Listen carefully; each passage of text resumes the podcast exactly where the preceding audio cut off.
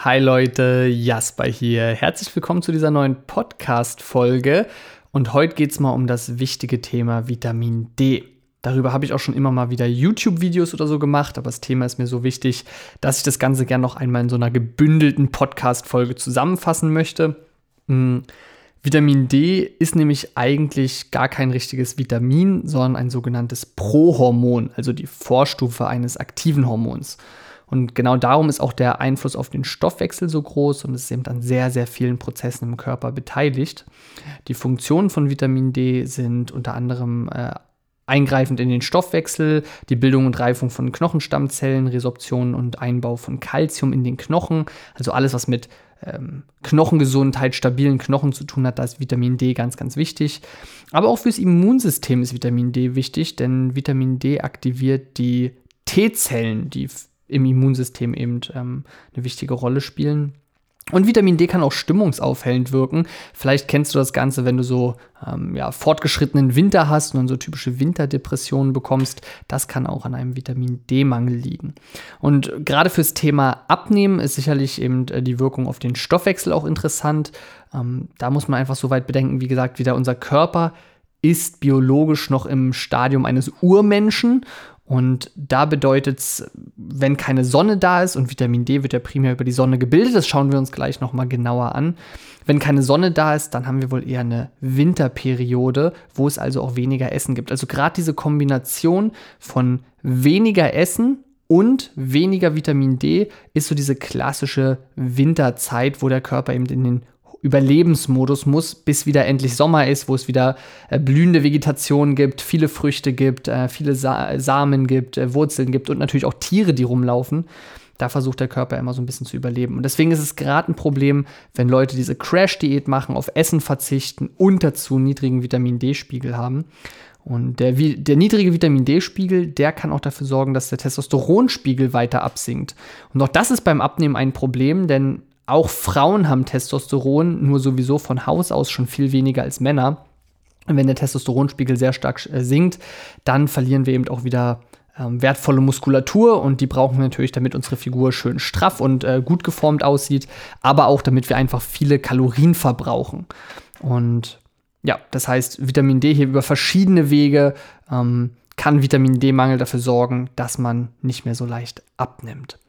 Und ähm, deswegen ist Vitamin D ganz, ganz wichtig. Wie gesagt, gerade in den Wintermonaten spüren das ja ganz viele Menschen einfach. Auch diese Müdigkeit, die Antriebslosigkeit, äh, die Schlappheit, die sind häufig erkältet. Also man sieht die ganzen Sachen, die ich aufgezählt habe, vom Immunsystem und Co., die spürt man ja auch relativ schnell im Alltag. Ähm, es gibt verschiedene Wege, über die wir den Vitamin D-Bedarf decken können. Und die möchte ich dir einmal zeigen. Der erste Weg ist die Ernährung. Ja, das ist ja vielleicht das, was man erstmal so klassisch erwarten würde. Wir brauchen irgendeinen Nährstoff, dann müssen wir das Ganze über die Ernährung regeln. Der Bedarf liegt für einen erwachsenen Menschen bei 20 Mikrogramm Vitamin D am Tag. Ähm, Dafür müsste man aber eine ganze Menge, also Mikrogramm ist ja sehr, sehr wenig. Ne? Es ist unglaublich wenig, wie viel Vitamin D man braucht. Aber um das zu bekommen aus der Nahrung, müsste man zum Beispiel 400 Gramm Makrelen essen. Also das kann man ja gar nicht jeden Tag machen. Wenn man sagt, okay, Fisch möchte ich nicht, dann könnte man auch Eier essen, aber auch da muss man so 15 bis 20 Eier am Tag essen. Auch hier sieht man, das ist kaum möglich, jeden Tag 20 Eier zu essen. Das Ganze geht auch über pflanzliche Lebensmittel, aber auch bei Avocado müsste man jeden Tag 600 Gramm Avocado essen und bei zum Beispiel Shiitake-Pilzen müsste man jeden Tag ein Kilo essen. Also wir sehen ziemlich schnell, ja, in Lebensmitteln steckt ein bisschen Vitamin D, aber wirklich den vollen Vitamin D-Bedarf über Lebensmittel zu decken, das ist eigentlich gar nicht möglich.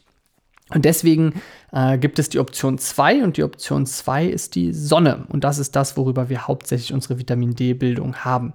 Das heißt, die Sonnenstrahlen kommen auf die Haut und dann kann die Haut eben daraus äh, mit Hilfe von Cholesterin das Vitamin D machen. Wichtig hierbei ist, dass wir eben wirklich die Sonne richtig und effektiv ausnutzen. Also zum einen ist es so, dass der Körper nur von ab ungefähr Mitte April bis Mitte September die Sonnenstrahlen nutzen kann. Denn in der Winterzeit, also von Mitte September bis dann wieder äh, Mitte April, ähm, ist der Einstrahlwinkel der Sonne einfach nicht steil genug und die Intensität der Sonne darum nicht ausreichend, um eine Vitamin D-Produktion auszulösen. Das heißt, im Winter kann ich mich in die theoretische Sonne stellen, wie ich will, da passiert leider nichts. Ich müsste also über den Sommer so volle Speicher aufbauen, dass die dann über den Winter langsam leer werden und dann, wenn der nächste Sommer kommt, die wieder voll werden. Das Problem ist, dass die meisten Leute, ähm, also ich glaube in Deutschland haben irgendwie ungefähr 60 Prozent der Bevölkerung einen Vitamin D-Mangel, also deutlich über die Hälfte. Ähm, und die meisten haben nicht mal im Sommer genug Vitamin D. Es liegt einfach daran, dass wir halt die Sonne auch sehr schnell uneffektiv machen können. Zum Beispiel, wenn wir Kleidung tragen. Die Sonne kann halt nur da wirken, wo sie an die Haut kommt. Und das heißt, wenn wir langärmelige, also langärmelige Oberteile, eine lange Hose tragen, dann kann die Sonne kaum noch wirken. Also gerade im Sommer achte wirklich darauf, vielleicht mal kurzärmlich oder mit einer kurzen Hose dich in die Sonne zu setzen, dass die Sonne da auch auf der Haut wirken kann. Und dann ist auch die Uhrzeit wichtig, denn zur Mittagszeit ist die Sonne natürlich intensiver. Also es wäre zum Beispiel perfekt, wenn du im Sommer einfach deine Mittagspause draußen verbringst und äh, da vielleicht entspannt mit den Kollegen was isst und die alle gleich noch ein bisschen Vitamin D tankt. Ähm, denn dann wird mehr Vitamin D produziert, als wenn man nicht in der Haupt, äh, nicht in der Mittagssonne rausgeht. Und da können dann auch pro Tag schon 10 bis 30 Minuten ausreichen, um im Sommer genügend Vitamin D zu produzieren. Das heißt, so eine Mittagspause ist dann ein sehr guter Zeitrahmen. Ähm, man muss halt immer gucken, je dunkler der eigene Hauttyp ist, dann braucht man eher ein bisschen mehr Zeit. Wenn es stark bewölkt ist, braucht man eher ein bisschen mehr Zeit. Man muss zum Beispiel auch bei Sonnencremes aufpassen, ähm, denn Sonnencremes, selbst wenn sie eine, einen niedrigen Lichtschutzfaktor haben, sorgen sie sehr schnell dafür, dass fast gar kein Vitamin D mehr produziert werden kann. Wenn du also leicht Sonnenbrand bekommst, dann sollst du natürlich nicht warten, bis du einen Sonnenbrand hast, sondern würde ich dir empfehlen, ähm, halt so ein bisschen erstmal ohne Sonnencreme in die Sonne zu gehen, vielleicht für 10, 15 Minuten, je nachdem, wie, wie lange es bei dir möglich ist, ohne dass ein Sonnenbrand kommt. Und dann eben die Sonnencreme aufzutragen, damit du keinen Sonnenbrand bekommst, bis dahin aber schon die Vitamin D-Produktion hattest. Ähm, ja, ansonsten hast du nur die Möglichkeit, ähm, wie gesagt, bei den meisten ist es so, wir sind den meisten Tag im Raum, ja, wir sind nicht mehr wie der Urmensch auf dem freien Feld draußen, wir sitzen irgendwo im Büro oder so. Wenn wir dann überhaupt mal rausgehen, ist es meistens nicht die Mittagszeit oder wir haben noch irgendwie lange Klamotten an.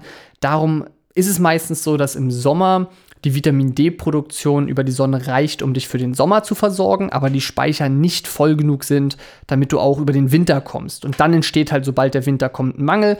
Und dann hast du diese Stimmungsschwankungen, das schwache Immunsystem, ähm, das Absinken des Testosteronspiegels und so weiter, was dann halt die ganzen Beschwerden macht.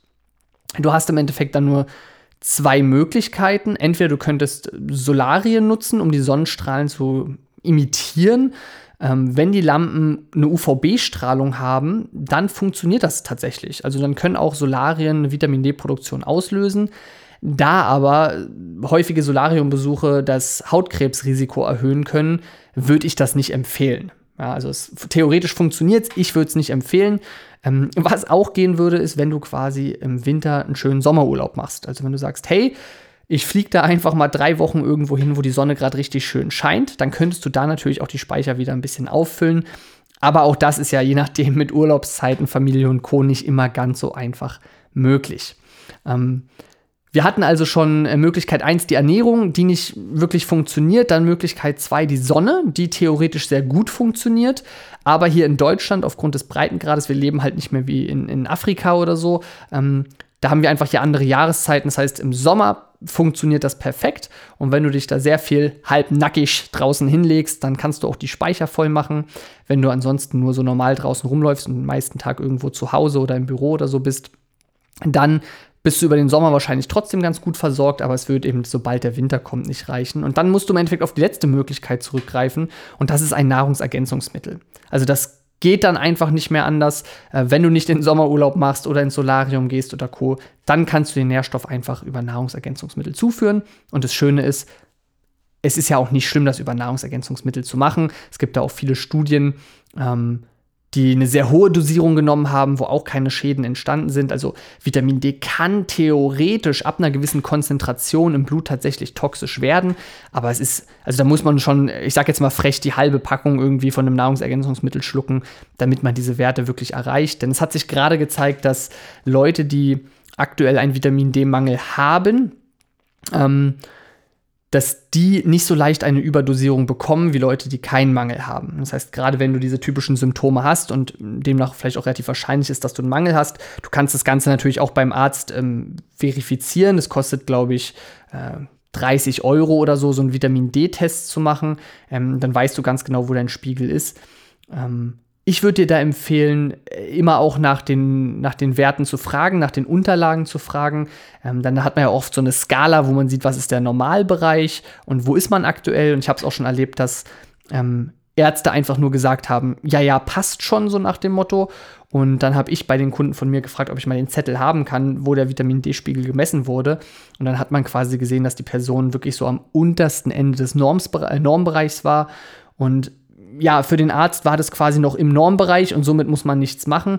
Aber wenn die Person schon am untersten Ende des Normbereichs ist und ich weiß, dass dann bald eher die Winterzeit kommt, naja, dann kann ich mir an einer Hand ausrechnen, wie schnell die Person in den Mangel reinrutschen wird. Also da würde ich dann auch nicht erst warten, bis ich den Mangel bekomme.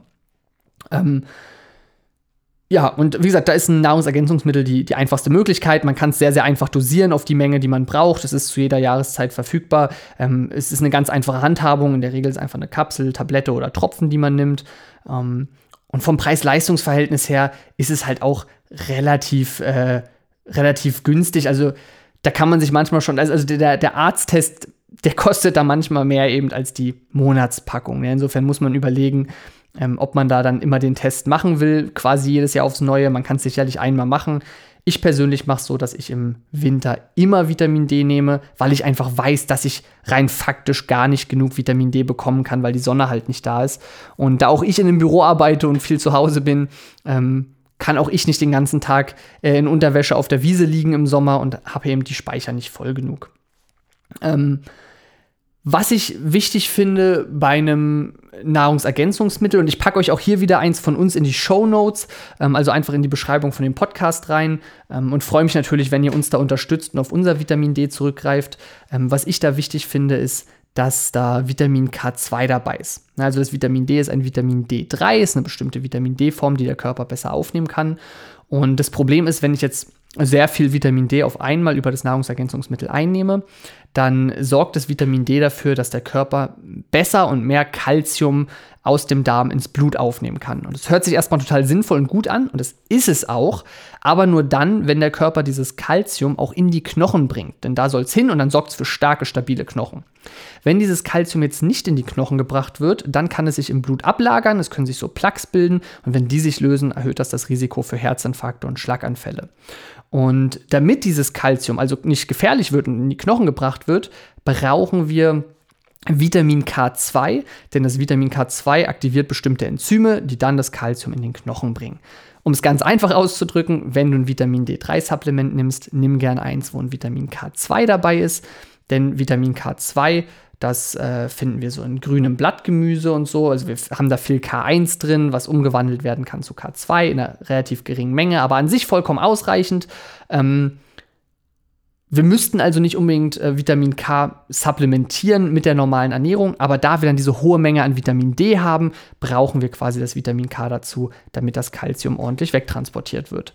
Und deswegen macht es total Sinn, ein Kombipräparat zu nehmen, wo Vitamin D und Vitamin K in der jeweils richtigen Dosierung enthalten sind. Und genau darauf habe ich geachtet.